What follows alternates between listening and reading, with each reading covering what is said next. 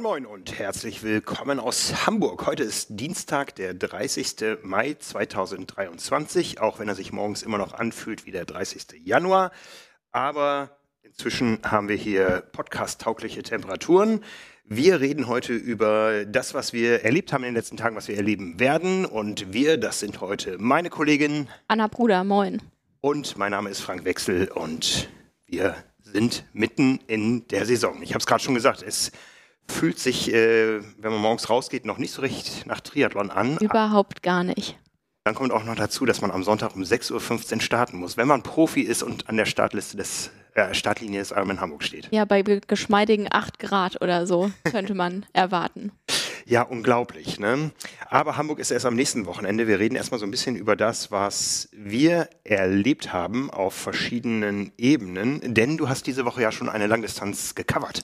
Gestern war das an einem Montag, weil es der Pfingstmontag war. Das war auch äh, ungewohnt und deshalb habe ich quasi zweimal Race Week in nur einer Woche gehabt. Ja, großartig. Und du bist eine von zwei Personen weltweit, die uns über das Geschehen berichten können. Genau, wir reden von der Wesermarsch Mania. Es gab einen Erstplatzierten, der heißt Nils Fließhardt und auch einen einzigen Starter. Ja, Nils hat seine Do-it-yourself-Langdistanz gemacht auf seinen Haustrainingsstrecken und dafür alle Hüte die man ziehen kann. Ja, das äh, habe ich. Ich habe mal im, im Traum, und es war kein guter Traum, daran gedacht, zu Pandemiezeiten sowas zu machen und den Traum ganz schnell ad, ad acta gelegt. Ja, mir fehlt auch so ziemlich immer noch das Verständnis dafür, dass man das macht. Jetzt, wo mir meine erste Langdistanz noch bevorsteht, aber das könnte ich mir, glaube ich, niemals vorstellen, das so auf eigene Faust zu machen. Ja, was da gestern sich abgespielt hat, werden wir sicher auch in den nächsten Tagen nochmal von Nils persönlich hören. Aber heute hat er die Wahl zwischen Mund auf im Podcast und Augen zu. Er hat sich für Zweiteres entschieden. Wie ging es dem Jungen?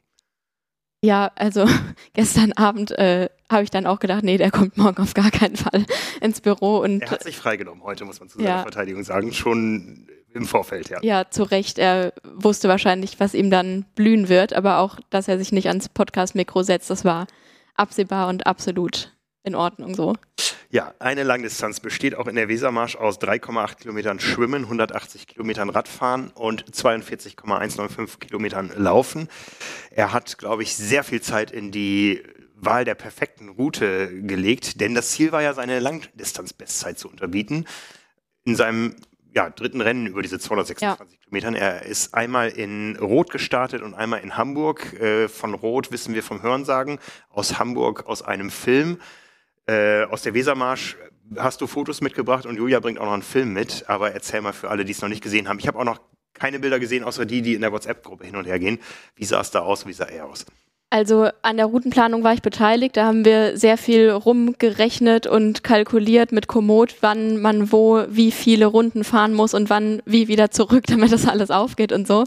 Das war nicht ganz so leicht, aber ist uns gelungen. Er hat das mehrfach, ist das abgefahren und hat das abgecheckt, dass es alles dann so hinhaut am Ende des Tages. Er ist in einem gar nicht mal so winzig kleinen See geschwommen, wo auch geangelt wird und so weiter, aber da waren Bojen extra für ihn abgesteckt. Okay. Wahrscheinlich eher für die Angler, aber trotzdem hat er sich die zunutze gemacht, ist neun Runden und ein bisschen in dem See geschwommen im Dreieckskurs.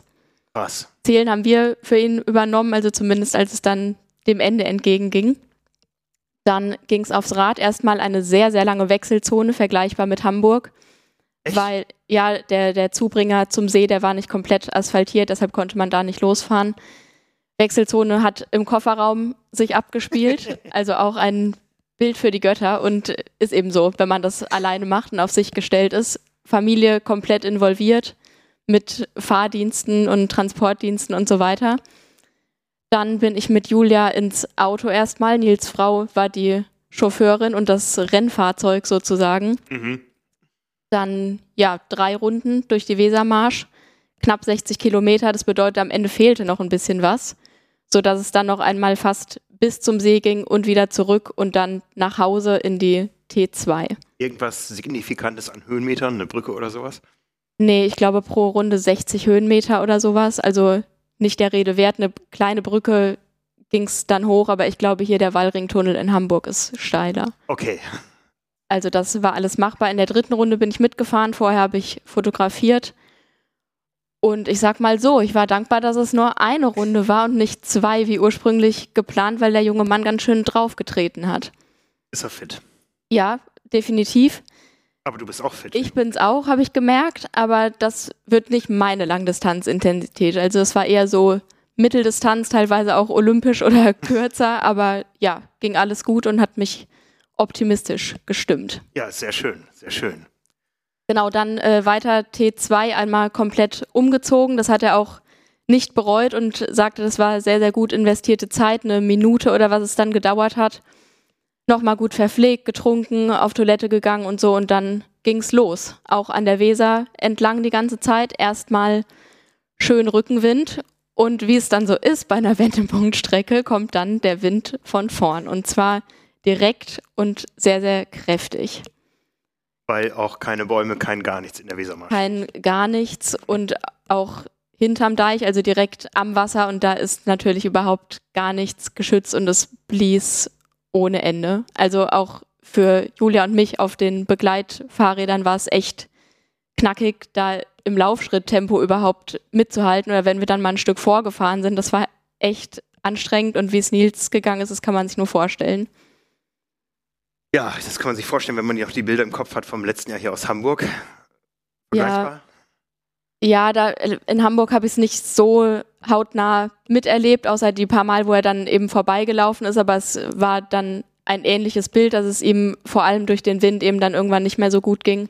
Mhm. Aber er hat sich sehr, sehr tapfer da durchgekämpft, dann immer mal eine Pause gemacht, sich mal hingesetzt, Cola getrunken, Salzbrezeln gegessen. Gel ging irgendwann nicht mehr rein ja auch irgendwie verständlich, dass man das dann irgendwann nicht mehr sehen kann. Aber ja, das war das, aber es ging immer weiter. Und dann ist er aufgestanden und weitergelaufen. Auch finde ich immer wieder echt gut in einen Laufschritt gekommen und hat dann die letzten sieben Kilometer oder so auch relativ ohne Murren durchgezogen. Okay. Ja wenn man sowas öffentlich macht, dann ist ja der Druck da, dass man es auch zu Ende bringt. Wie oft hast du daran gezweifelt, dass er das tun wird? Null Sekunden. Das ist Nils. Ja, also das liegt, glaube ich, auch wirklich an der Persönlichkeit, dass ich da überhaupt gar keinen Zweifel dran hatte. Mhm.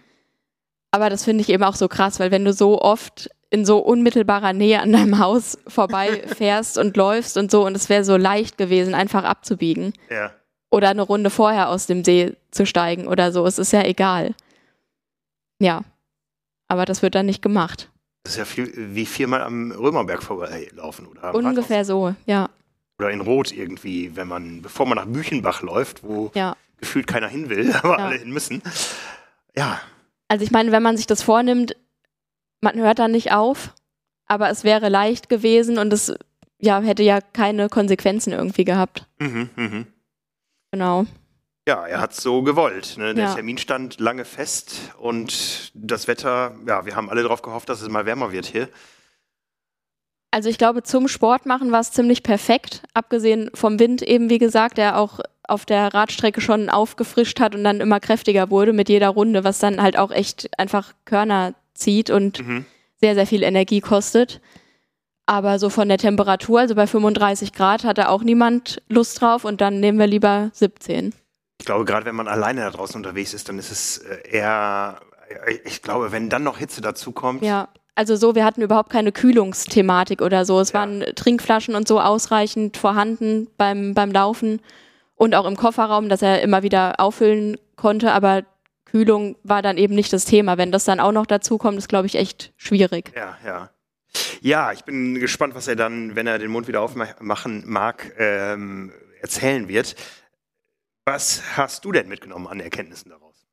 Bei dir sind es ja jetzt noch fünfeinhalb Wochen. Nein, viereinhalb. Viereinhalb. Zum Ironman Frankfurt. Ja, ähm, also vorher war Nils Ansage, er will mir zeigen, wie viel Spaß das macht. und ähm, ja, dass ich mir da gar keine Gedanken machen kann. So. Hattet ihr eine Soundbox dabei? Ja, die wollte er irgendwann nicht mehr. Ich habe mir wirklich Mühe gegeben, dann eine coole Playlist zusammenzustellen. Die ging dreieinhalb Stunden, also der Druck wuchs für, die Laufstrecke aber äh, es war dann gar nicht mehr nötig. Also wir haben gefühlt fünf Lieder oder so gehört, die auch meiner Meinung nach alle der Knaller waren. Fand er auch, aber wollte er irgendwann nicht mehr und ist dann schweigend Schweigen. gelaufen. Ja, ich hätte jetzt gefragt, weil äh, Nils neigt ja dazu, unter Belastung selbst zu singen. Nee. Nee. okay. Nee. Ja, aber wie gesagt, er wollte dir zeigen, wie viel Spaß es macht und das hast du mitgenommen für Frankfurt. Das war so bedingt, ehrlich gesagt. Also ich habe überhaupt keine Vorstellung davon, was mich da erwartet und will es wahrscheinlich auch gar nicht wissen. So annähernd kann ich es mir vielleicht vorstellen, aber dann irgendwie auch nicht. Wie weh das dann tun wird, aber ich habe auf jeden Fall die Gewissheit, dass es immer weitergeht und dass ich mir da etwas weniger Gedanken jetzt mache, dass ich das irgendwie nicht schaffen könnte. Es sei denn, ich habe drei Defekte, dann ist es scheiße, aber das habe ich. dann kann man es auch schaffen. Ja, aber das habe ich dann eben nicht so richtig in der Hand. Gut, äußere Einflüsse kann es immer geben, aber wichtig ist, dass man selber alles dafür tut. Und ja. da hat er uns ja auch alle daran teilhaben lassen mit seiner Serie da, wo er ja. alle Kollegen gefragt hat, äh, was äh, sie aus ihren Spezialbereichen beitragen können. Und ja, ja, es hat ja funktioniert. Also unterm Strich 12 Stunden 46, das ist seine Bestzeit. Ja, absolut. Und das also eben fast eine halbe Stunde schneller als in Hamburg. Vor allem wissen wir ja alle, wie wenig er trainieren konnte, durfte, wollte. Er hat das ja, ja. bewusst so gemacht, dass er sagt, äh, ich mache das, was nötig ist, also wie im letzten Jahr. Ja. Letzten Jahr gab es ja auch äh, die eine oder andere Diskussion, gerade unter seinem Video, ähm, wo einige Leute meinten, das sei kein Triathlon, wenn man gehen muss. Aber er hat bewiesen, dass man gar nicht so viel machen muss, wenn man eine Langdistanz finishen will. Und dafür ist 12,46 auf jeden Fall eine richtig gute Zeit. Ne, das ist ja, ja auf jeden nicht, Fall. Was er sich als, was der Renndirektor als Zeitlimit ausgegeben hat. Die Tage sind ja lang hier im Norden momentan. Ja, also ich glaube, den Marathon wäre er gerne schneller gelaufen. Das sah am Anfang auch wirklich sehr, sehr gut aus und dann eben irgendwann nicht mehr. Aber das ist einfach eine so weite Distanz, auch wenn man sich mhm. das dann vorstellt, bis wohin wir gelaufen und gefahren sind und dann wieder zurück und dann nochmal in die andere Richtung und wieder zurück. Es ist so weit. Also 42 Kilometer, wenn ich das auf dem Rad mache, dann ist das auch eine solide Feierabendrunde, finde ich. Ja, ja, genau. Und das zu Fuß ist unfassbar krass einfach. Ich meine, der hat das mit allen anderen gemeinsam, außer man heißt eben Anne Haug oder Patrick Lange. Jeder will am Ende den Marathon schneller gelaufen sein. Von daher ist das ja. Ja, absolut. Und also so in meinem Gefühl waren das weniger Gehpausen als in Hamburg. Ja, das ist doch schön. Ja. Nicht von einem Mähroboter aufgehalten worden. Es gab einen tatsächlich, tatsächlich? Auf, auf der Radstrecke. Der mähte immer an der gleichen Stelle, obwohl es schon Golfplatzschnitt hatte, aber er wechselte seinen Platz nicht. Okay, okay. Ja, dann ist das also aufgegangen, sein Projekt, würde ich mal sagen. Ja, das würde ich auch so sagen. Ja. Also mal schauen, was er dazu sagt, aber ich glaube auch, dass er zufrieden ist damit. Kann er auf jeden Fall sein und sehr, sehr stolz. Ich freue mich jetzt schon auf die Bilder und den Film. Ja. Und eine Reportage gibt es auch. Ja, den, den Film, die. Ja, eine Reportage im. Sogar. Genau, genau. genau ja. von, von Nils geschrieben mit meinen Fotos. Toi, toi, toi, dass da was dabei ist. Also, ja. Hat es ja Zeit, um sich nicht auf so viele Athleten konzentrieren. Das fand ich super angenehm. Also könnte ich mich auch dran gewöhnen. Das war nicht stressig oder weniger stressig auf jeden Fall, aber auch kein bisschen langweilig. Also echt cool. Wie wenn man Rennen mit Anna Haug fotografiert, da brauchst du auch nur einen. Ja, ja. Also super guter Tag. Ja, sehr schön, sehr schön. Damit auch für euch solche Tage, wenn ihr sie denn demnächst vorhat, habt, ja, muss noch meine Sprache wiederfinden, ähm, damit diese Tage auch für euch so erfolgreich werden, ähm, hat sich einer unserer Werbepartner für euch etwas ausgedacht. Hier kommt nämlich die Werbung und die kommt heute von GU. Für viele Triathleten sind Energy Gels unabdingbar. Die Kraftpakete to go haben schon etlichen Champions über die Ziellinie geholfen und sind aus den meisten Laufgurten nicht mehr wegzudenken. Die Energy Gel Flask, ein kompliziertes Wort von GU, bringt dir die gewohnten Vorteile des beliebten Energy Gels aus den USA in einem neuen Formfaktor, weil wir wissen, Gels sind jetzt so vom äh, Verpackungsvolumen her ja, nicht das Optimale. Ähm, warum nicht mehrere Gels in eine größere Verpackung? Und das hat man eben mit dieser Flask. Die hat nämlich eine Füllmenge von 160 Millilitern. Und so hast du bis zu fünf Portionen des Gels immer sofort griffbereit. Der praktische Schraubverschluss schützt vor Auslaufen und ist blitzschnell während des Laufens geöffnet. Man hat auch keine klebrigen Finger mehr. Das finde ich immer so das ekligste an diesen Gels, wenn dann auch der Fahrradlenker jemand so klebt. Ähm, man erzeugt keinen Verpackungsmüll und nach einem Spülgang ist die Flask sofort wieder einsatzbereit. Perfekt für die Flask geeignet sind die Vorratsbeutel des GU Energy Gels. So ein Beutel, der hat äh, bis zu, oder nee, genau 15 Portionen Gel, ist dafür zum Sonderpreis erhältlich und ist perfekt dafür geeignet, die Flask vor dem Lauf aufzufüllen und das in einer von ganz vielen Geschmacksrichtungen, je nach persönlichen Vorlieben. Wer bis zum 30. Juni einen solchen Vorratsbeutel bestellt unter gu-germany.de, der erhält fünf zufällige Gu-Gels gratis dazu. Gu Energy, Gu for it. UL gu-germany.de und alle Hinweise dazu findet ihr natürlich in den Show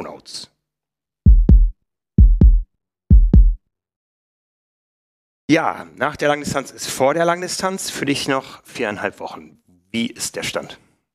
Also letzte Woche hatte ich einen kleinen Mental Breakdown, muss ich sagen. Also dass ich, habe ich ja eben schon angedeutet, Zweifel hatte, dass ich es nicht schaffe, warum auch immer. Also dass einfach irgendwas schief geht oder so und ich das nicht ins Ziel bringe.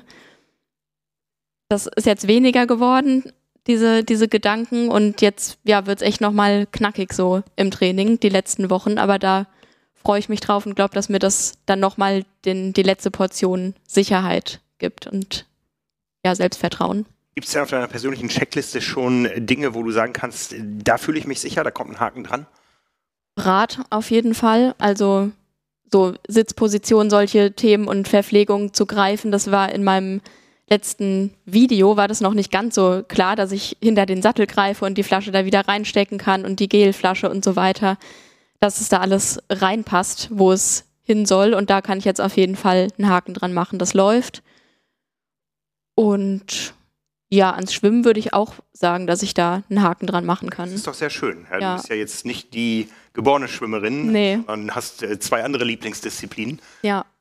Also vor allem eine. Ich glaube, Radfahren ist echt noch höher im Kurs als Laufen. Das kann ich mhm. klar so sagen und da freue ich mich drauf. Ja, sehr schön. sehr schön.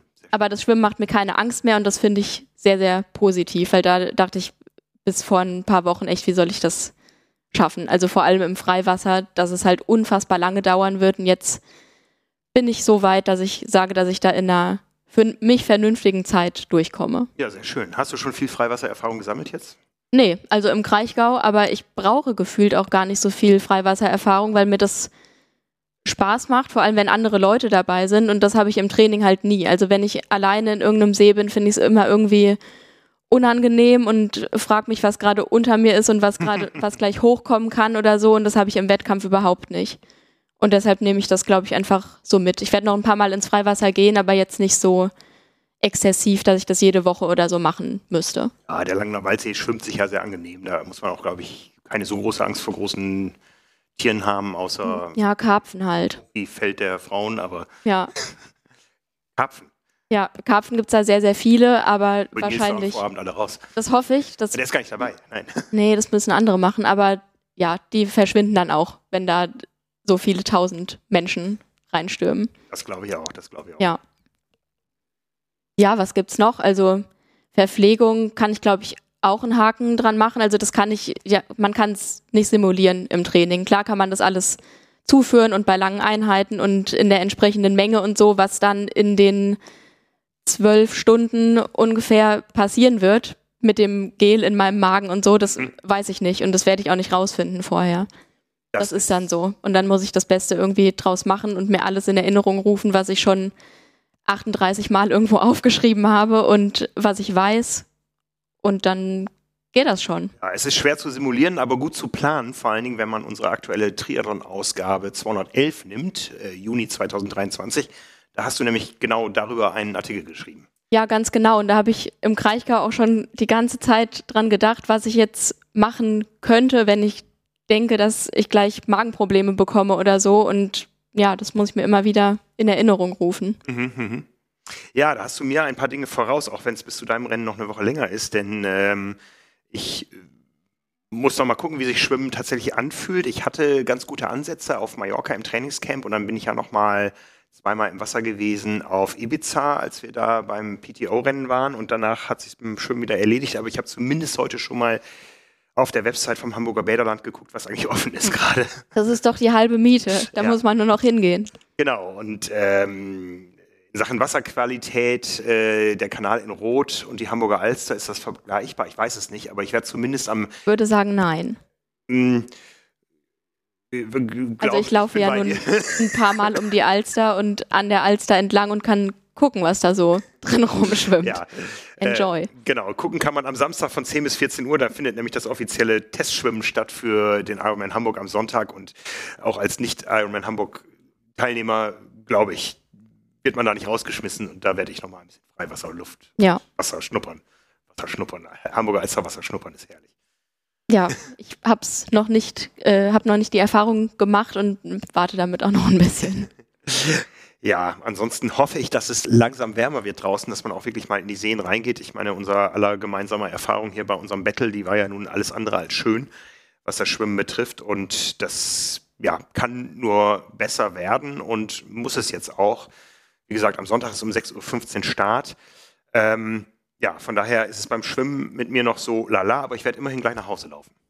Du hast beim Schwimmen ja auch mir voraus, dass du einen ganz anderen Hintergrund hast und dreimal nur trainieren musst und dann trotzdem eine Stunde schwimmst. Also ich glaube, da, ich hoffe, äh, da mache ich mir keine Gedanken. Lässt sich auch im fortgeschrittenen Lebensalter weiter so abrufen, dann, äh, dann wird das schon gehen. Ja. Ja, und in Rot im Kanal, das ist ja nun irgendwie auch äh, mit überschaubaren Startgruppen und mit guter Orientierung und so alles, alles gut machbar. Ähm, ich habe auch gar nicht so die Sorge vorm Schwimmen selbst, sondern ich habe die Sorge, dass ich schon zu angenockt aufs Fahrrad steigen muss. Ja, da haben wir äh, gestern auch oft drüber geredet, dass es darauf eben ankommt bei Triathleten, die vielleicht auch nicht so gut schwimmen können, dass es gar nicht darum geht, unbedingt total schnell zu werden oder mhm. die Zeit zu verbessern, sondern einfach nicht so ermüdet aufs Rad zu gehen, weil da braucht man die Schultern ja auch noch zum Abstützen in Aeroposition und so. Und beim Laufen dann am Ende auch mehr, als man denkt, wenn hm. die Arme wehtun und alles überhaupt. Deshalb kann man da, glaube ich, sehr viel Energie einfach sparen. Ja, wie kommt dir die Frankfurter Streckenführung entgegen beim Schwimmen? Äh, sehr gut, habe ich auch heute noch dran gedacht, dass ich das total cool finde, dass ich einmal kurz raus kann und dann geht's weiter. Und ich quasi zwei Runden schwimme, so in meinem Kopf. Eine kleine, eine. Ich glaube, die, die erste Schleife ist die kürzere, ne? Genau, die erste sind 1500 Meter, glaube ich, also einmal eine olympische Distanz und dann noch eine Mitteldistanz hinterher und ein bisschen. Mir fällt gerade ein, ich bin die Strecke tatsächlich geschwommen schon einmal. Und zwar war das, glaube ich, 2019, bevor ich in Rot geschwommen bin. Da war mhm. die Reihenfolge der Rennen umgekehrt und da bin ich sie ohne Neo geschwommen und äh, fand schon, dass diese zweite Schleife sich enorm lang anfühlte, was aber daran lag, dass ich da alleine war und ohne Neo irgendwie. Ähm, ich glaube, wenn man da im Rennen steckt und lauter Menschen in Anzügen um sich zu hat und toi toi toi, dass es einen Anzug geben wird. Ah ja, genau, das ist in Frankfurt ja. In Rot äh, kann man das, glaube ich, besser regeln mit der Wassertemperatur, mhm. als äh, man das in Frankfurt könnte. Ja. Denn in Rot gibt es ja eine Schleuse und ich hatte das Privileg, den Schleusenwärter kennenzulernen und der hat da gewisse Knöpfe in der Hand, im wahrsten Sinne des Wortes. Der macht dann mal auf und dann. Er sagt, er schafft äh, bis zu zweieinhalb Grad in einer Stunde. Ach, Wahnsinn. Aber nur nach unten. Krass. Durch geschickte Schleusen. Ja. Durch noch geschicktere Schleusen könnte er auch eine Welle, die über mehrere Kilometer läuft, auf der man surfen könnte. Für die besondere Herausforderung. Wenn die im Langner Waldsee kommt, dann ist ein Meteorit eingeschlagen, dann würde ich sagen, schnell raus. Ja, ja. Nee, also von daher, das finde ich cool. Ich hoffe auf Neo-Schwimmen. Ich dachte bisher, dass mir der gar nicht so viel bringt oder dass ich auch gerne ohne schwimme, einfach wegen der Bewegungsfreiheit und so weiter. Aber jetzt im Kraichgau habe ich festgestellt, er bringt doch was. Also, und wenn es einfach nur das Sicherheitsgefühl ist. Ja, ja. Ja, wenn wir mal die drei großen Schwimmstrecken vergleichen in Deutschland, die 3,8 Kilometer, wir haben die Alster, wir haben den Rhein, äh, den Main-Donau-Kanal und wir haben den Langener Waldsee. Ich würde mal sagen, so der Punkt für die Wasserqualität geht an den Langener Waldsee. Ja, würde ich unterschreiben. Der Punkt für die Stimmung geht an Rot. Ja, weil die in Frankfurt auch nicht so schlecht ist. Ja, Rot hat halt den Vorteil, dass man durch die Zuschauer durchschwimmt, ja. eigentlich die ganze Zeit. Das macht man in Hamburg ja auch ganz zum Schluss, das ist auch richtig ja. geil. Ja. Ja. ja. Und ähm, Orientierungsfähigkeit ist natürlich in Rot grandios mit ja. der immer gleichen Ufernähe. Ja. ja. Und da hat man in Frankfurt, äh, ist ein bisschen schwieriger. Ich fand's, ich bin ja zweimal hier in Hamburg gestartet, beim zweiten Mal Hamburg fand ich es so kompliziert, weil man ist auf die Außenalster rausgeschwommen, es gab Morgennebel und es sah in alle Richtungen gleich aus. Ja, und auch mit den Brücken, durch die man durchschwimmt. Also ich glaube, da gab es schon viele Fälle, wo sich jemand verschwommen hat. Das Problem hätte ich nicht, weil bei mir sind genug Leute vor mir, also alle irgendwie. Aber ja, also ich freue mich sehr auf den Langener Waldsee. Das ist irgendwie bekannt und einfach ein See, wo ich auch so schon mal drin war und so. Das, das kenne ich alles und mhm. ja, fühle mich da wohl. Ja, das ist schön. Das ist schön. Das Wohlfühlen ist beim Schwimmen, glaube ich, der entscheidende Faktor. Ja, absolut. Also Schwimmen, Haken dran, Rad. Du bist ja eine, die so viel wie es geht draußen fährt. Ja, das ist das war mal mehr, als ich noch nicht für die Langdistanz trainiert habe. Also als ich keinen Trainingsplan hatte, einfach weil ich da einfach Rad gefahren bin, so viel wie ging und so viel wie ich wollte. Jetzt muss ich noch ein bisschen was anderes unterbringen und deshalb, ja, ist das alles so ein bisschen gedeckelt. Das hole ich danach, wenn die Langdistanz rum ist. Also da will ich echt noch ein paar äh, Radkilometer sammeln, aber es ist genug vorhanden mhm. auf dem Rad, genug Grundlage auf jeden Fall. Ja, sehr schön. Das hoffe ich von mir auch. Äh, ich muss jetzt halt in Tempo ummünzen. Ich muss ehrlich gestehen, ich muss mein Fahrrad, also mein Zeitfahrrad jetzt erstmal vom Dachboden holen. Vielleicht noch die Spinnweben aus den Speichen machen. Aber ich freue mich richtig drauf. Denn bisher, ja, seit äh, Ende letzten Jahres 100% Rennradkilometer, sowohl auf der Rolle als auch mhm. äh, Outdoor. Ähm, in den letzten Wochen etwas mehr als sonst. Ich glaube, etwas mehr als je zuvor. Ähm, ja, vor allem in so kurzer Zeit. Ja, ja. Also ich war jetzt zwei Wochen raus, weil ich auf Tour war. Ich bin ja mit meinem Großen, mit meinem 16-Jährigen, äh, einmal durch Deutschland gefahren, vom nördlichsten zum südlichsten Punkt. In ja, sieben Tagen und 22 Stunden war es dann zwischen Start und, und Ankunft. Start am Sylter Ellbogen, am nördlichsten Straßenpunkt Deutschlands. Und dann haben wir uns eine Woche gut vertragen, bis wir zum südlichsten Punkt Deutschlands kamen, weil da mussten wir uns kurz drüber streiten, wo der eigentlich ist. Ähm, ich habe irgendwann meine Schlussmoderation für den Film, den es irgendwann geben wird, äh, gemacht und dann sagt mein Sohn aber, nee, nee, Papa, da vorne ist noch ein bisschen Asphalt, wir können noch weiterfahren und äh, dieses, dieser Asphalt wurde immer steiler, irgendwie bei 25 Prozent und so. Also ich muss gestehen, ich habe bergauf und bergab ein bisschen geschoben. Das ist in Ordnung. Das war eine coole Tour und in diesem Sinne nochmal danke an alle, die sie mit unterstützt haben, mit äh, ja, vielen Einladungen zu Nudeln, Frühstück, ähm, äh, allem Möglichen, mit viel Windschatten, den wir auch zwischendurch bekommen haben. Ähm, das war echt lustig. Äh, was ich alles noch gehört habe ähm, an, an äh, ja, Leuten, wo ich gar nicht wusste, dass sie Social Media haben, die mir hinterher erzählt haben, dass sie das verfolgt haben. Also am Ende hatten wir 1400 60 Kilometer und waren auf 1450 Höhenmetern oder umgekehrt.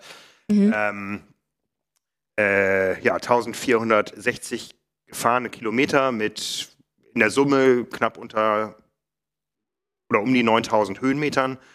Äh, drei Etappen über 200 Kilometer, also eine richtig gute Grundlage für eine lange Distanz. Ja, das auf jeden Fall. Äh, zumal es eben kein Radwandern war, sondern durchaus sportives Radfahren. Ja bisschen Gepäck. Also die Übernachtung haben wir immer privat gemacht und mussten dann nicht äh, irgendwo noch ein Zelt mitnehmen oder sowas. Und ähm, ja, haben viel gesehen, viele gesehen, mit vielen Leuten gesprochen, ähm, auch spontan mal so, dass auf dem Rad welche dazu kamen, ja, irgendwie äh, auch, auch so völlig zufällig, dass einer rief, hey, da war doch Frank, ja, und auf einmal war er neben uns, ne?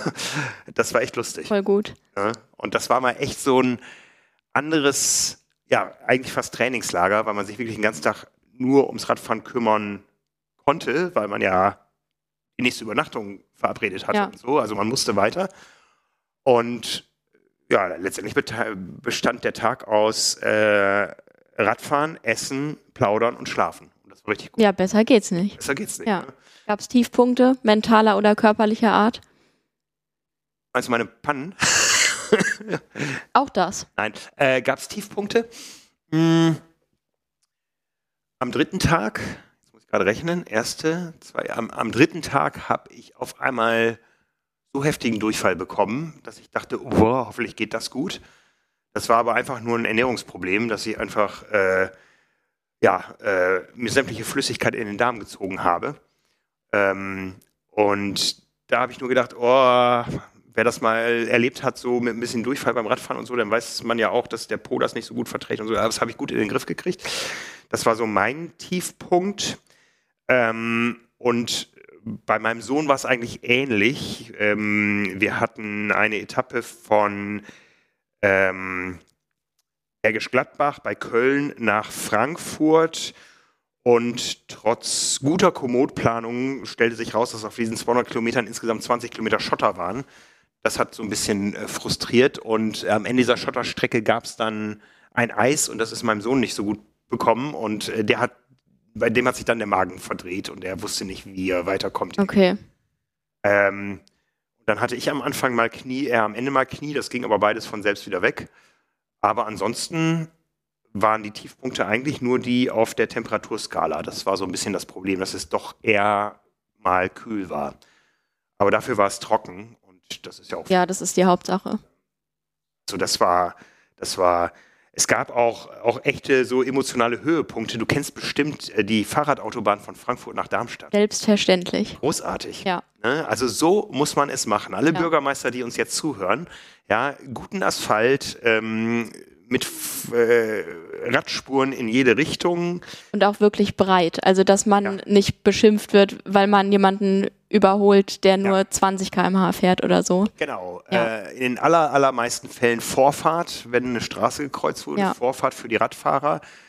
Durchgehend beleuchtet, alle paar Kilometer eine Servicestation mit angeketteten Tools und als besonderes Gimmick, ich habe es nicht ausprobiert, aber gegen die Fahrtrichtung gekippte Mülleimer, in die man dann Oha, äh, Dinge reinwerfen kann, wenn die man habe sie ich noch nicht gesehen. Das ist ja cool. Ja, also der scheint auch noch nicht ganz fertig zu sein. Irgendwo Ja. bei Darmstadt hört er dann auf, Ja. aber das war mal richtig, richtig gut. Ne? Ich meine, wir haben ja eh so ein Süd-Nord-Gefälle, was die Qualität äh, von Untergründen fürs Radfahren betrifft. Also Baden-Württemberg, Bayern ist ja echt ein Traum und Schleswig-Holstein. Fahrt mal, Ausbaufähig. ja, fahrt mal nach äh, Baden-Württemberg oder Bayern, liebe schleswig-holsteinische Entscheider. Dann seht ihr, wie es gehen kann, wenn man es Ja. will und natürlich auch das Geld hat. Aber ähm, da können sich andere Bundesländer eine Scheibe von abschneiden. Und ich habe viele gesehen. Ich habe zwölf Bundesländer gesehen in den letzten äh, paar Tagen, plus Mallorca. Das zählt auch. Ja, weil ich äh, nach dieser Radtour am Samstag nochmal nach, nee, am Freitag nach ähm, Berlin gefahren bin äh, von Hamburg und ähm, meine längste Tour ever, 305 Kilometer. Ich habe vorher deinen Podcast mit Björn gehört zum Thema lange Distanzen. Weiß, dass das phys- physiologisch völliger Quatsch ist. Macht ja nichts. Aber ich muss sagen, ähm, es ging ja bei eurem Podcast um Erkenntnisgewinne und ähm, auch daraus kann man Erkenntnisse ähm, generieren, die man auf einer Langdistanz gut brauchen kann. Ja, total. Also ich bin auch häufig genug mehr als vier Stunden Rad gefahren, obwohl es nicht Mhm. nötig ist, aber ja, einfach weil es ja auch irgendwie Bock macht. Also weiß ich nicht, ich bin nicht so der Fan von sich so sklavisch an einen Trainingsplan zu halten, weil der das halt so sagt und bloß kein bisschen mehr oder so. Beim Laufen ist es ein bisschen anders, aber beim Radfahren Mhm. sehe ich da gar kein Problem, wenn die Verpflegung passt. Ja, genau, das ist das A und O. Die Verpflegung muss passen und das Wetter. Ja, genau.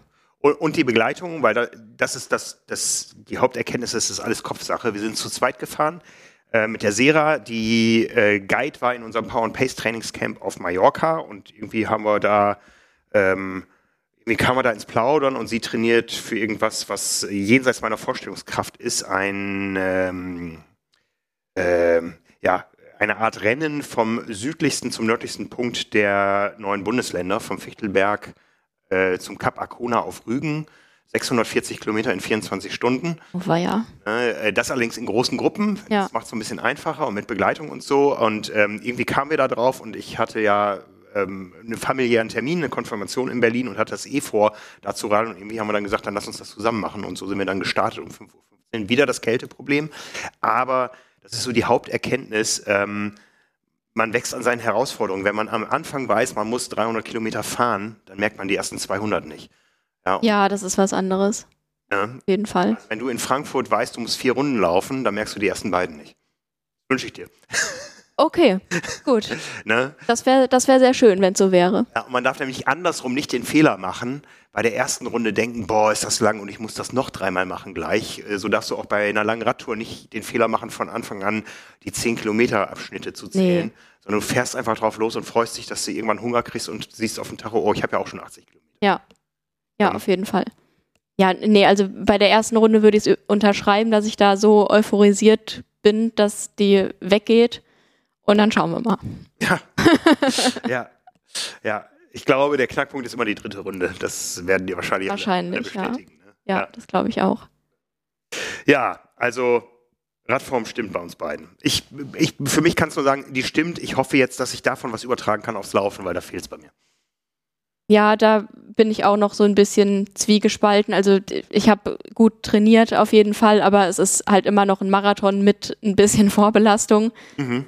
Habe ich noch nie gemacht, also wird man dann sehen, was passiert.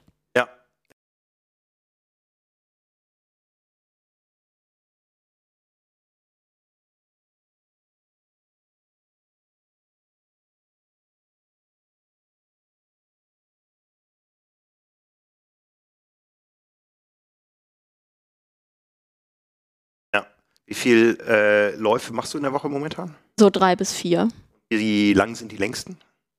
Zwei Stunden. Also jetzt auch nicht jede Woche oder so. Ich ja. habe, äh, ich glaube, drei oder vier Zwei-Stunden-Läufe gemacht und mache in zwei Wochen nochmal einen. Das wird dann auch der letzte sein. Mhm. Ja.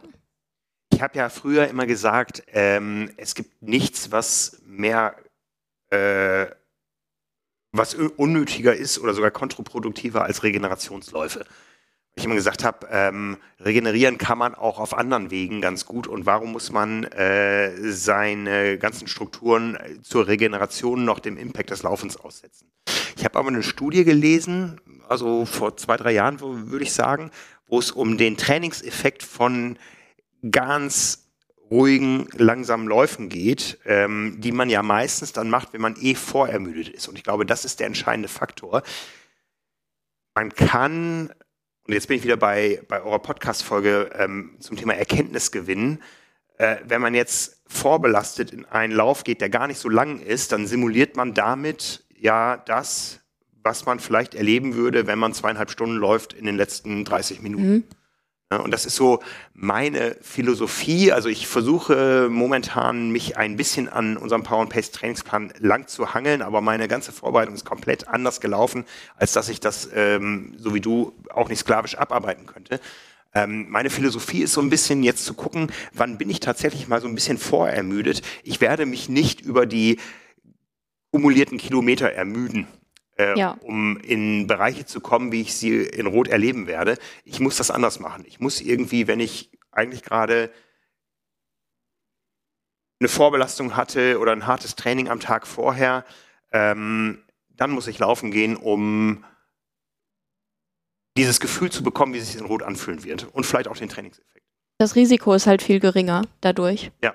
Also wenn ich sehe, einen Simon Müller, wenn der seine 100 Kilometer Regenerationswochen hat. ja, finde ich unvorstellbar und ja. werde ich auch in meinem Leben niemals irgendwie laufen können, ohne mich zu verletzen. Ja, was, war, was waren so deine höchsten Umfänge, die du mal gelaufen bist? Waren die jetzt in dieser Vorbereitung? Nee, nee, nee, auf gar keinen Fall. Das war zu meiner Zeit als Läuferin, langes her, also jetzt auch echt schon ein paar Jahre. Ich glaube, da bin ich einmal 80 Kilometer gelaufen in der Woche ja, und danach hatte ich äh, die Hüf Hüftbeugersehne entzündet. Ja. Was nicht an der Woche lag, sondern einfach unvernünftig und auch jeden Tag gelaufen. Das habe ich mal mhm. geguckt mhm. bei Strava. Und äh, Steigerungen von einer auf die andere Woche und so, also auch ohne Trainingsplan und ohne Sinn und Verstand offensichtlich. Mhm. Aber ja, das war das so und da will ich auch irgendwie gar nicht mehr hinkommen. Also würde ich nehmen, wenn ich, wenn ich so widerstandsfähig wäre, aber mir reicht das so vollkommen aus. Ja. Eine Marathonvorbereitung steht noch bevor. Mal gucken, wie viele Kilometer es da werden, aber ich glaube auch gar nicht mal unbedingt so viel mehr. Ja, ja. Ja, äh, man lernt immer wieder, äh, viele Wege führen nach Rom oder auf den Römerberg. Ne? Also, ja. ähm, oder eben ins äh, Zielstadion von Rot oder Hamburg oder so. Gut, wer jetzt für Hamburg noch im Training was umstellen will, der sollte vielleicht ummelden aufs nächste Jahr, aber ähm, das finde ich so komfortabel man hat noch so vieles in der Hand jetzt zu diesem Zeitpunkt. Das hast du halt äh, ja in drei Wochen nicht mehr. Ja, auf jeden Fall. Jetzt sollte halt auch nichts mehr schiefgehen, aber da bin ich auch zuversichtlich, dass ich das hinkriege. Ja, ja. Da bin ich sehr gespannt. Also ich hatte tatsächlich am Freitag nach 180 Kilometern habe ich glaube ich auch zu Sera gesagt, ich könnte jetzt gut laufen. Mhm. Ne, ähm, da waren wir natürlich äh, deutlich langsamer unterwegs, als ich das in Rot sein werde, möchte ohne dass ich eine Zeitvorgabe habe, aber ich möchte schon im Rennen auf dem Zeitfahrrad schneller fahren, als wir jetzt da gerade sind. Das wirst du. Das werde ich, denke ich mal. Und vielleicht wird sich der Lauf dann auch nicht mehr so ganz anfühlen, aber ich muss sagen, nach, ähm, naja, das lag so ein bisschen an der, an, an, an der, an der Einteilung. Ähm, ich sag mal so, ab 250 Kilometern bin ich viel vorne gefahren und habe, habe Tempo gemacht und da haben wir auch nochmal richtig gutes Tempo gemacht. Und dadurch hat sich das dann am Abend doch angefühlt wie nach einer Langdistanz. Ich hätte auch am nächsten Tag nicht laufen gehen können und ich habe mich dann am Sonntagmorgen, also am übernächsten Tag, äh, zum Laufen geschleppt und das war einer dieser Läufe, wo man dachte, boah, war der zäh, war der schwer, aber äh, in Berlin, ich hatte ein Hotel in der, in der Stadtmitte, da sieht man einmal viel beim Laufen, also von daher macht es doch Spaß. Und das ist dann so ein Lauf, wo du denkst, okay, das war jetzt der richtige Lauf, auch wenn der keine zehn Kilometer lang war, das war der richtige Lauf, auch wenn er langsam war, für die Vorbereitung für Rot. Ja, das glaube ich auch, dass einen sowas stärker macht. Ja, ja, doch. Also da, da bin ich happy mit und äh, ja, von daher ähm, glaube ich, kann man daraus als Fazit ziehen, es muss sich nicht jede Einheit richtig gut anfühlen. Äh, auch die, die weniger guten haben ihren, ihren Reiz und ihre Bedeutung und ihre Erkenntnisse. Es kann sich, glaube ich, auch gar nicht jede Einheit richtig gut anfühlen. Also so viele, wie man absolviert, da weiß ich nicht, da habe ich im letzten Interview zu Julia gesagt, ich glaube 70 bis 80 Prozent sind gut. Das war aber eher so gemeint, dass die anderen halt so neutral sind. Das macht man halt so.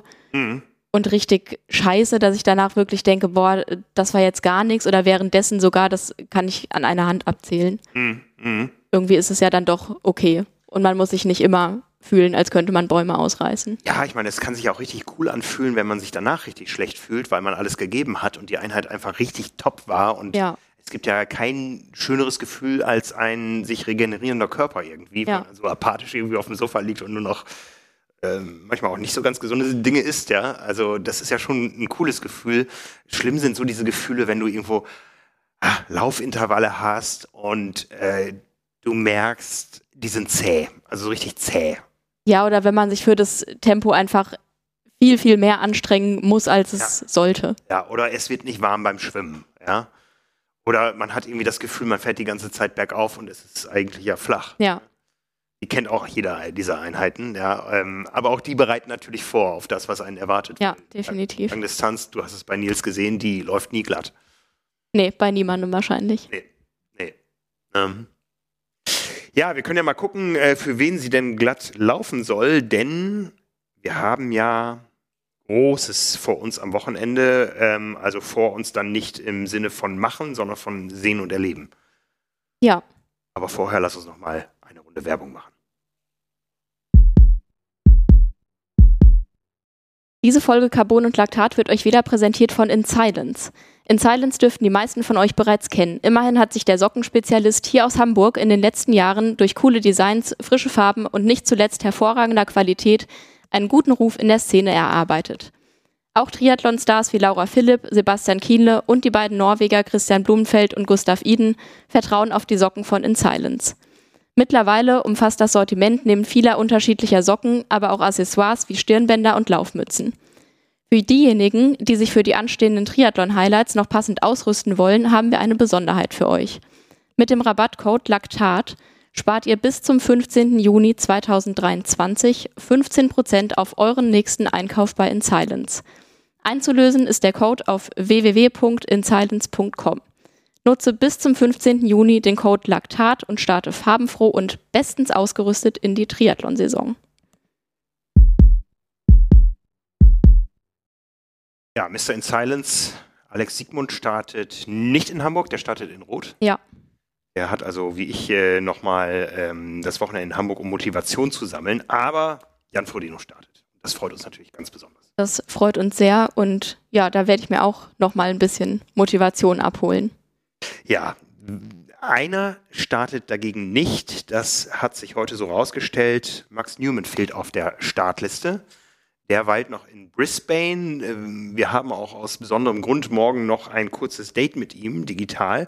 Aber der hatte ja, wie ich mich erinnere, ähm, unsere Interviewpartner, nachdem er unser erster war, weil er als erster im Ziel, im Ziel war, im Zielinterview in ähm, Ibiza, äh, da hat er uns verkündet, dass äh, er in Hamburg startet. Wir haben es dann allen weitererzählt in unseren Interviews mit den anderen und die waren schon, haben schon kurz geschluckt, gezuckt. Ähm, ich habe gelacht bei den Reaktionen. ja, ne, aber ja. es war tatsächlich. Ach cool, dass er auch startet. Das ja, ist ja super. Ja, also ich meine, es gibt Profis, die sagen, sie suchen sich die stärkste Konkurrenz, aber nach der Performance auf Ibiza, mit dem Wissen, der war schon Vierter auf Hawaii, so richtig erfreut waren die anderen nicht, glaube ich. Ne? Die hatten Nee, schon so, die wussten, wer startet, ne? Und dann kommt auf einmal noch so einer dazu, der dann ein Wörtchen mitspielen wollte oder mitreden wollte. Und das, ähm, ja, hat schon zu anderen Reaktionen geführt als Ja. purer Freude. Ja, als ich äh, jetzt gesehen habe, dass er nicht mehr auf der Startliste steht für Hamburg, habe ich mich auch gefragt, ob das irgendwie beeinflusst wurde durch die Kollegen oder so, dass die mal angerufen haben und ihn gefragt haben, ob er sich das nochmal überlegen will. Ja, es geht um die Europameisterschaft. Die wechselt ja nun jedes Jahr jetzt äh, pro Geschlecht zwischen Hamburg und Frankfurt, immer abhängig davon, welches Rennen das erste ist. Ähm, was die Weltmeisterschaft betrifft, dieses Jahr am 10. September die Männer in Nizza, am 14. Oktober die Frauen auf Hawaii. Nächstes Jahr das Ganze umgekehrt, aber zwei Wochen nach hinten geschoben. Alles sehr kompliziert und da dieses Jahr eben Hamburg deutlich früher ist als Frankfurt, ist Hamburg die Männer-Europameisterschaft mit äh, guten Qualifikationsmöglichkeiten für Nizza, sowohl für die Profis als auch die Age-Grupper. Und für die Frauen ist die Europameisterschaft dann eben in Frankfurt, aber die Age-Grupperinnen können sich auch hier in Hamburg für Hawaii qualifizieren. Aber da reden wir gleich nochmal drüber, über die ganze Qualifikation. Ähm, reden wir erstmal über die Männer, weil das interessiert uns natürlich am meisten. Jan Frodeno in Hamburg hat ja Tradition. Ja, auf jeden Fall. War ihm ja auch wichtig, hier nochmal an den Start zu gehen beim, beim Ironman. Hast du ihn hier schon erlebt? Da Nee. warst du zu jung wahrscheinlich, ne? Da, ich weiß gar nicht, ob ich da schon wusste, dass es Triathlon gibt. Ich glaube nicht. Also ich weiß noch, 2013 ist er Mannschaftsweltmeister geworden mit äh, Anne Haug und äh, Franz Löschke, die ja auch noch aktiv sind. Und ähm, ja, äh, von daher, mit Löschke wird er, wird er ein Wiedersehen hier haben. Äh, ich glaube, er ist noch ein oder zweimal danach in Hamburg gestartet, aber auch das ist lange her. Ja, also ich glaube, das erste Mal den Namen Jan Frodeno gehört habe ich, äh, muss so 2015 oder so gewesen sein. Ja, Das, Das war ja hin. so die Phase dann, wo es mit der Langdistanz interessant wurde. Ja, ihm. genau. Und da habe ich auch die Hawaii-Übertragung geguckt und so. Und da war der Name eben immer sehr präsent. Ja. Jetzt geht er ja nun auf seinen 42. Geburtstag zu. Ähm, das ist ja keine Schande, aber hat er eine Chance gegen Leute wie Dennis Chevreau, gegen Christian Hohenhau, gegen Alistair Brownlee, der ja auch nicht mehr der Jüngste ist, aber äh, die beiden verbindet ja nun auch eine gewisse Rivalität und natürlich haben auch ein paar Deutsche, Franz, Lö Franz Löschke habe ich schon erwähnt. Ähm, ja, ein bisschen schwieriger Start in die Saison. Äh, Florian Angert, der, ich sag mal, Athlet, wenn man sich jetzt ähm, die Herren Frodeno, Kienle und Lange wegdenkt, ähm, immer noch ein sehr junger Athlet, aufstrebend, mit Wut im Bauch nach dem letzten Ironman auf Hawaii. Ähm, Und ja immer ein Garant eigentlich für konstant gute Leistungen. ja, Also kann ich mich nicht dran erinnern, dass Florian Angert wirklich ein schlechtes Rennen mal gemacht hätte. Und äh, gerade im Hinblick auf die Konkurrenzsituation, glaube ich, wird er da auch wieder gut abliefern. ja, das auf jeden Fall, das denke ich auch. Gehen wir es mal wieder disziplinenweise durch. Äh, Schwimmen haben wir schon erwähnt, die Alster hier mit einem gewissen Geschmäckle, aber auf jeden Fall schwimmbar. Das haben wir auch schon einmal anders erlebt beim Ironman Hamburg, als aus dem äh, Ironman Triathlon ein Duathlon wurde, aber von der Blaualge sind wir weit entfernt, weil die braucht auch ein paar Grad mehr, so wie wir Triathleten. Ne? Von daher wird geschwommen. Das Ganze, ähm, ja, eine große Out-and-Back-Strecke mit diversen Tunneln, du hast sie erwähnt, aber ähm, ich glaube, das ist jetzt keine Strecke, die große Unterschiede macht, weil es wird auf jeden Fall mit Neo geschwommen. Ja. Ähm, ich sag mal, für große Unterschiede brauchst du halt ein hohe Wellen und Neo-Verbot oder Strömung oder Ja. so. Äh, Von daher wird das hier schon wahrscheinlich ein recht schnelles Schwimmen. Schnelles Schwimmen und sehr eng wahrscheinlich an der Spitze. Also da sind ja ein paar Leute dabei, unter anderem eben Jan Frodeno, Josh Amberger, die da vorne Tempo machen Ja, können und das ja von Anfang an bestimmen dürften. ja ne, das hat Frodeno ja schon auf Ibiza gezeigt, ähm, dass er in Weltklassefeldern auch nach wie vor vorne mitschwimmt. Also wir Ja. gehen mal davon aus, dass er hier auch äh, von Anfang an das Rennen mitbestimmt, wenn alles glatt läuft. Auch da zu nennen wieder Alistair Brownlee, Flo Angert, die ja auch sehr, sehr schnell schwimmen können und dann aber auf dem Rad auch nicht direkt abgestellt werden. Ja, ja. Ja, Ne? Auf dem Rad. Ich glaube, da kennt sich niemand besser aus als du äh, mit dieser Radstrecke des Ironman Hamburg. Ähm, ja, fünfter Ironman Hamburg, glaube ich. Siebt, oh, müsste ich jetzt, ja, und äh, durch verschiedene kleine Abweichungen auch die fünfte äh, Radstrecke des Ironman Hamburg. Ja. Ne, ähm, es geht zunächst raus nach Westen über die, geht's über die Reeperbahn, weiß ich gar nicht, aber so Ja. ein bisschen auf die Elbchaussee raus. Die, Und ein Anstieg, ein giftiger Anstieg, nämlich die Helgoländer Allee. genau, äh, das ist dann auch der Anstieg Ja, für die also- erste Runde und dann für die zweite nochmal. kann man mit äh, ein bisschen Schwung kann man da auf jeden Fall in Aero-Position hochfahren. Genau. Und dann geht es zurück durch die City und dann da raus, wo, wie gesagt, sich niemand besser auskennt als du. Es geht nämlich die ganze Zeit flach am Deich lang. Ja, absolut flach, äh, je nach Wind. Ich habe schon mal in die Wetter-App geguckt. Es frischt erst am Nachmittag auf, also für die Profis noch nicht relevant. Wie gesagt, 6.15 Uhr der Start. Das Ja. heißt, die sitzen um 7 Uhr auf dem Rad und ja, sind dann auch um 11 Uhr runter. Ja, genau. Aber in Hamburg, also auch wenn es heißt, es ist nicht windig, es ist immer windig, je nachdem von wo der Wind kommt, aber kann eben auch ziemlich gute Aero-Effekte mit sich bringen. Ja, zumal die Strecke eben die ganze Zeit am Deich lang führt, zumindest in großen Teilen, wo es auch weder links noch rechts noch vorne was zu sehen gibt. Das heißt, man kann auch wirklich sich komplett auf die Aeroposition konzentrieren, Ja. äh, gucken, wo ist der weiße Begrenzungsstreifen rechts und einfach sein Ding machen. Ja, genau. Also es gibt auch keine nennenswerten Kurven. Ich habe mir ehrlicherweise die Strecke noch nicht angeguckt, aber ich nehme an, es gibt wieder einen Wendepunkt. Ja, der ist dann nicht mehr am Deich, es geht so ein bisschen in die Marschlande rein. Dann. Ja, genau, genau. Das war letztes Jahr auch so. Also da Mhm. muss man dann einmal rausgehen aus der Aero-Position und mal hochgucken. Aber ansonsten sind das fließende Kurven und man folgt einfach der Straße und muss sich auf nichts konzentrieren, außer auf kräftig treten. Ja, vom Belag her ist das in der Stadt immer so ein bisschen tricky. Ja, also ich, ähm, Die Reeperbahn wird hoffentlich nochmal gekehrt von Samstagnacht bis Sonntagmorgen. Toi, toi, toi. im Moment um, um 7 Uhr ist die Nacht dann noch nicht vorbei. Also Nee, da musst du erstmal die Leute im Zaum halten. ja. Ja, und ähm, man muss leider durch das eine oder andere äh, leicht industriell angehauchte Gebiet, wo jetzt nicht äh, ein Hauptaugenmerk auf der Radfahrtauglichkeit des Asphalts liegt. Aber wenn man erstmal draußen ist am Deich, da ist schon der Belag ordentlich. Ne? Ja, auf jeden Fall. Also teilweise auch neu gemacht, teilweise so ein bisschen holprige Stellen, aber nichts, was irgendwie Probleme verursachen sollte. Ja, und dann haben wir halt die Granaten da. Jan Frodeno ist ja auch nach dem Radfahren noch vorne mit dabei, weil letztendlich, wenn man Jan Frodeno, andersrum gefragt, wenn man Jan Frodeno schlagen will, dann muss man ja einen Plan haben, wo man das tut. Ja, wüsste ich jetzt nicht, wo das sein soll. Also der kann natürlich auch einen schlechten Tag haben, aber darauf kann man sich ja nicht verlassen. Und sonst, also sehe ich nicht, dass man ihn beim Radfahren abhängt. Wobei auf, Magnus Ditlev könnte das vielleicht schaffen, aber der startet nicht. der startet nicht. Aber auf Ibiza hat Jan Frodeno ja schon gesagt, auf dem Rad, das war knackig. Ähm, das war auf jeden Fall zu schnell für ihn. Allerdings waren es ja auch nur 80 Kilometer. Das wollte ich gerade sagen. Es war ja eine andere Distanz. Vielleicht hat er den Wechsel auch nochmal geübt und verinnerlicht, dass, dass das dann klappt. Ja, Und es geht ja auch nicht bergauf Ja. aus der Wechselzone raus. ja. Ja, von daher würde ich das schon so unterschreiben, dass der dann immer noch vorne ist. Also ich, ich glaube, wenn ich das äh, System Frodeno richtig verstehe, dass Hamburg von der Vorbereitung her ein höheres Gewicht hatte als Ibiza. Das Mhm. heißt, er wird, ähm, wenn er jetzt in einem Weltklassefeld mit Kurzdistanzen und so auf dem Rad auf Ibiza nicht mitkommt, heißt das nicht, dass der in Hamburg nicht die schnellste Radfahr Radzeit fahren könnte. Nee, überhaupt nicht.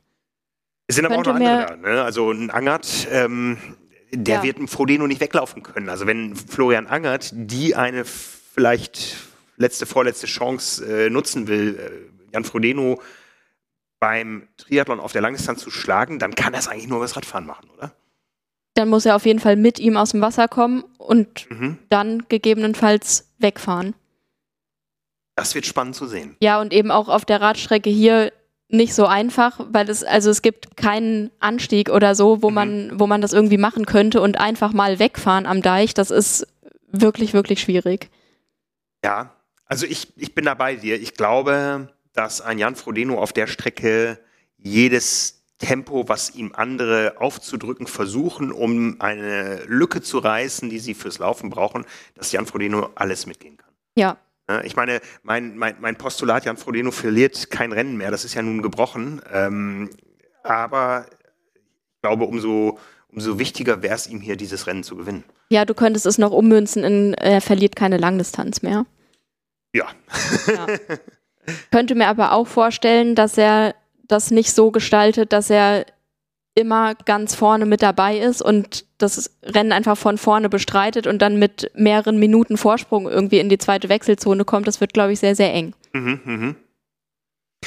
Anders als in Rot redet ja niemand über die Weltbestzeit, zumindest offiziell. Wir wissen aber aus dem letzten Jahr mit ähm, Laura Philipp, dass die Strecke in Hamburg Weltbestzeit tauglich ist. Weltbestzeit von Jan Frode oder die, die, es gab ja noch verschiedene andere Rennen unter anderen Konstellationen, aber das, äh, das Rennen Jan Frodeno in Rot war 2015 oder war es 16? 16. 16 war es, ne?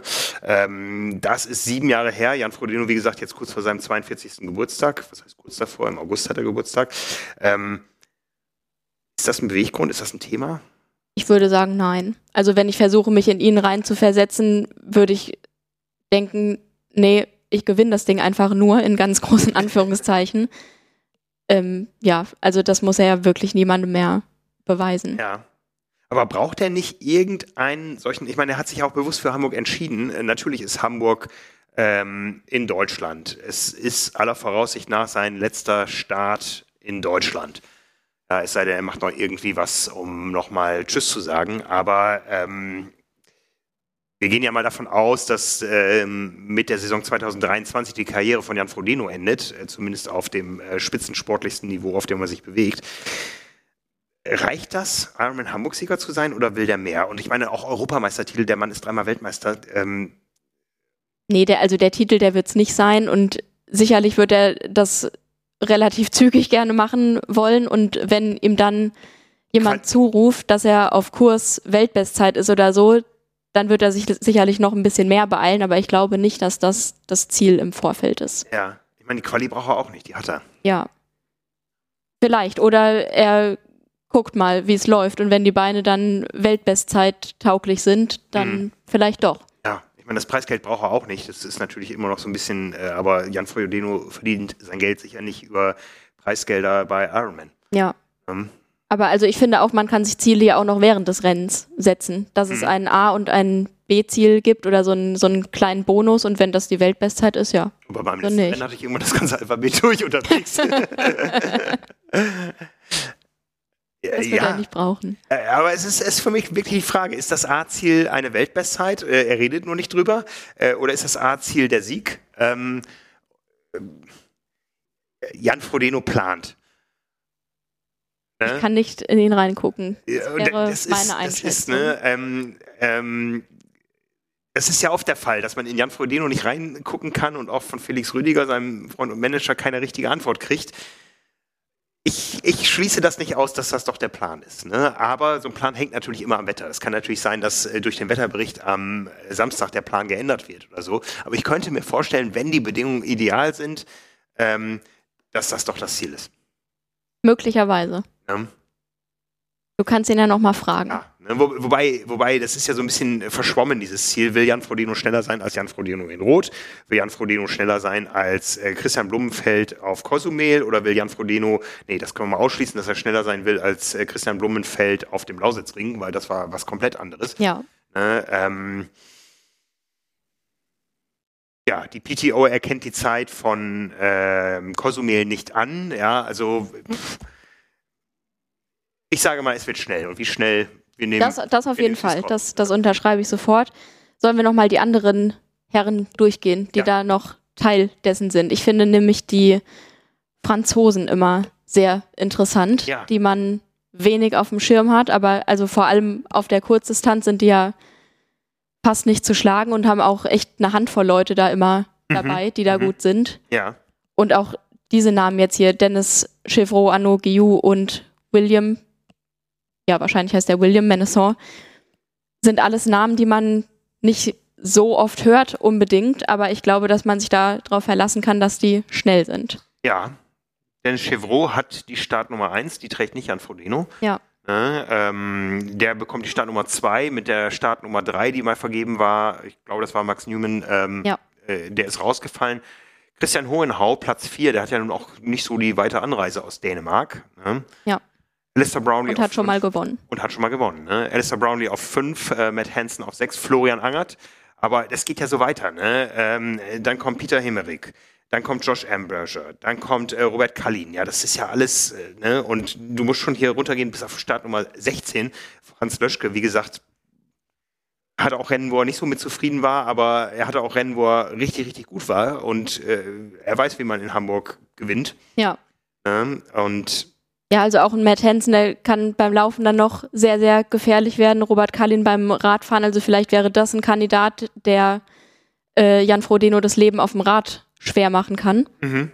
Bis wohin das dann reicht, das wird man dann sehen, aber trotzdem, dass das schon mal für eine schnelle Radstrecke sorgt. Ja, es fehlen jetzt ein paar Leute drin. Ich gehe mal davon aus, davon aus, dass am Ende tatsächlich 40 Männerprofis antreten. Das ist ordentlich. Ja. Ja. Also Hamburg hat da ja durchaus äh, größere und kleinere Felder gehabt und ähm, das ist auch gut für das Rennen. Ja, also ja.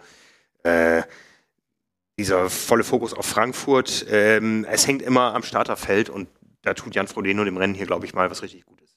Ja, definitiv. Also es war, ich weiß nicht, ich fand den Ironman Hamburg in den vergangenen Jahren immer so ein bisschen vernachlässigt mhm. fast. Also da waren immer so zwei, drei richtig, richtig gute Leute dabei, aber so ein Starterfeld wie jetzt, das kann ich mich nicht dran erinnern. Nee, das ist ordentlich und das ist ja, wie gesagt, nur das Profi-Männerfeld. Profi-Frauen gibt es nicht. Das hatten wir ja mal im letzten Jahr so ein bisschen anders, dass es auch ein Profi-Frauenfeld gab bei einer Männer-Europameisterschaft. Ja. So.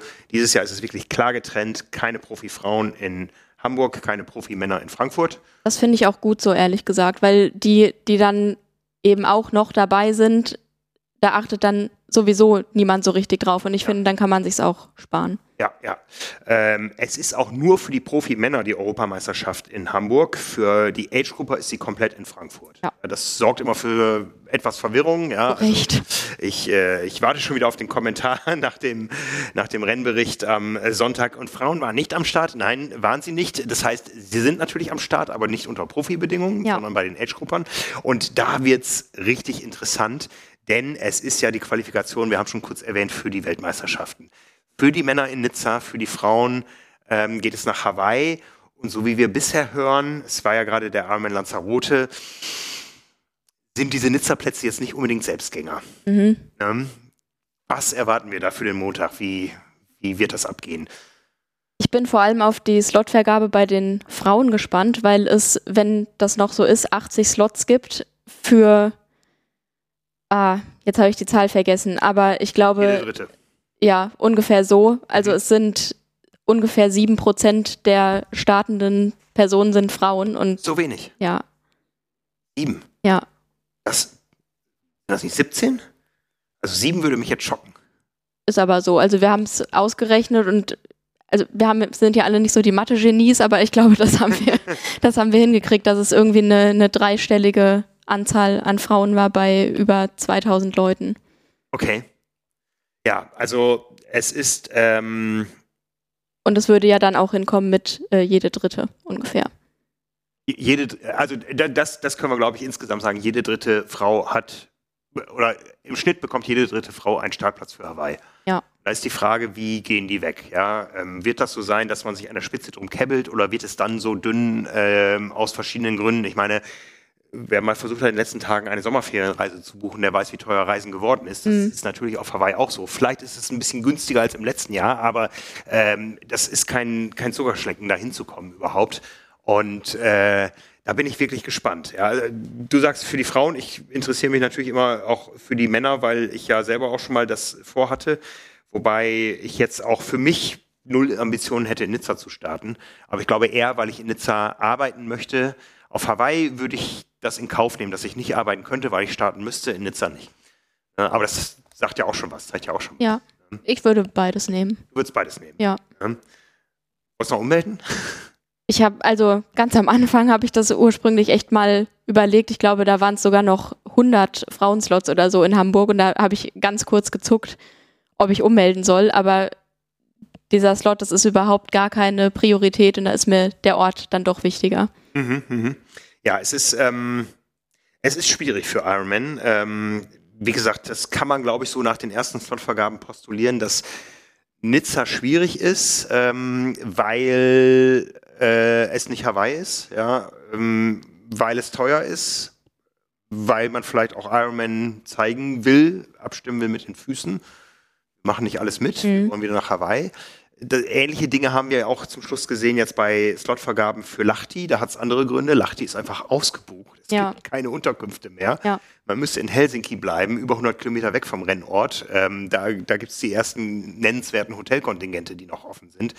Und ähm, ja, ist jetzt ja auch, äh, ich sag mal, aus Hamburg gut erreichbar, aus ähm, was weiß ich, San Francisco schon wieder weniger gut erreichbar. Ja. Ne? Es ist eben doch weit weg. Äh, vielleicht auch mit dem Traumziel Neuseeland ein Jahr später fällt Lachti da ein bisschen ab. Ja, also ja. wer einmal im Leben nach Neuseeland möchte, der kann es da mit Sport verbinden. Ob jetzt jeder aus aller Welt einmal im Leben nach Finnland möchte, weiß ich nicht. Also ich glaube, Neuseeland ist ja das attraktivere Ziel. Aber das ist was anderes. Ähm, ja, ich bin, ich bin auch gespannt. Also bei den Männern gehe ich mal davon aus, da wird weit, weit durchgereicht, was Nizza betrifft. Mhm. Bei den Frauen bin ich sehr gespannt, ähm, ob es in einzelnen Altersklassen so sein wird, dass ähm, man die Plätze nicht los wird. Ja dann wieder bedeutet, dass in anderen Altersklassen alle starten können, so ungefähr. Ja. Also die große Frage ist, gibt es bei einer Quote von 3 zu 1 das Interesse, alle Plätze zu vergeben? Das wird die große Frage sein. Ja. Hm? Und auch, ob sich das in den kommenden Jahren noch ändert, wenn die WM in Nizza mal stattgefunden hat und mhm. vielleicht alle denken, oh, ist ja doch richtig geil und ich will ja auch starten. Es war ja jetzt schon so, dass es äh, für Nizza Nachnominierungen gab quasi, dass ähm, äh, Athleten, die bei Rennen, ich glaube, die Ende letzten Jahres stattgefunden haben und da keinen Slot bekommen haben, dass die jetzt angeschrieben wurden, willst du einen Slot haben? Mhm. Also man muss dieses Rennen in Nizza wohl füllen. Ähm, für Hawaii wird natürlich langfristig die Problematik sein, gerade im nächsten Jahr für die Männer. Da gibt es viele, die ihren Slot schon haben, weil sie eben nicht gezwungen werden konnten, in Nizza zu starten, als die WM von Hawaii nach Nizza vergeben wurde. Das heißt, die konnten ihren Platz ins nächste Jahr verschieben. Die sind qualifiziert. Mhm. Das heißt, für die Quali-Rennen, die dann kommen im normalen Quali-Zyklus ab August, September irgendwann, da wird es deutlich weniger Slots geben. Ja. Ja, das äh, finde ich, find ich auch sehr, sehr spannend, ja. die Fragen. Ja. Von daher, also ich habe ich hab für mich den Schluss daraus gezogen, es lohnt sich alles nicht zu planen. Ich starte in Rot und gucke mir das Ganze dann hier von ferne an in Hamburg. Aber ja. bin sehr gespannt auf die Slotvergabe. Ja, das Ding mit Nizza ist ja auch, dass es eben den normalen Ironman da auch noch gibt, der dann halb so teuer ist wie die WM. Und ja, das ja. muss man dann eben wollen, dass man das Label WM dran haben will. Das ja, kann ich auch total verstehen, weil es dann vom Gefühl doch noch was anderes ist, auf jeden Fall. Ja, der ist am äh, 25. Juni findet der statt, parallel zu Rot. Ja. Ähm, und ich glaube, es gibt auch da extra viele Slots nochmal für die WM dann. Ich habe ja immer gedacht, es gibt ja viele Athleten, die planen eine Saison 2 gipflich. Wir wissen, dass sich viele Athleten nicht mehr so schnell für Rennen anmelden. Ja, das, da können alle kleinen Veranstalter ein Lied von singen, die kriegen ihre Rennen nicht voll, weil die Leute abwarten, abwarten, abwarten. Und auf einmal, ups, fällt's Rennen aus, weil sich zu wenig angemeldet haben. Ja. Und ich habe ja immer vermutet, äh, Nizza wird deswegen voll, weil die Leute eine zweite Langdistanz planen, aber sich noch nicht festlegen wollten und dann in Hamburg, Frankfurt oder auf Lanzarote merken, ach, ich könnte ja bei der WM starten. Das kostet mich zwar 500, 600 Euro mehr Startgeld, aber die Reise habe ich sowieso, ein Hotel brauche ich auch, ob ich das nun in ähm, an der Adria beim Ironman Italy nehme oder in Nizza ist dann auch egal, aber für das, den, den, den Aufpreis nehme ich halt die WM mit. Aber das scheint nicht der Fall zu sein, zumindest nicht bei den Lanzarote-Startern. Ja. Ja, komisch eigentlich. Also wenn man da gut performt hat, dann sollte einem Nizza auch liegen. Ja, ich habe gehört, Andrew Messick kommt nach Hamburg. Ich bin gespannt, ob er bei der Slotvergabe noch dabei ist. ja. Wir werden es äh, beobachten.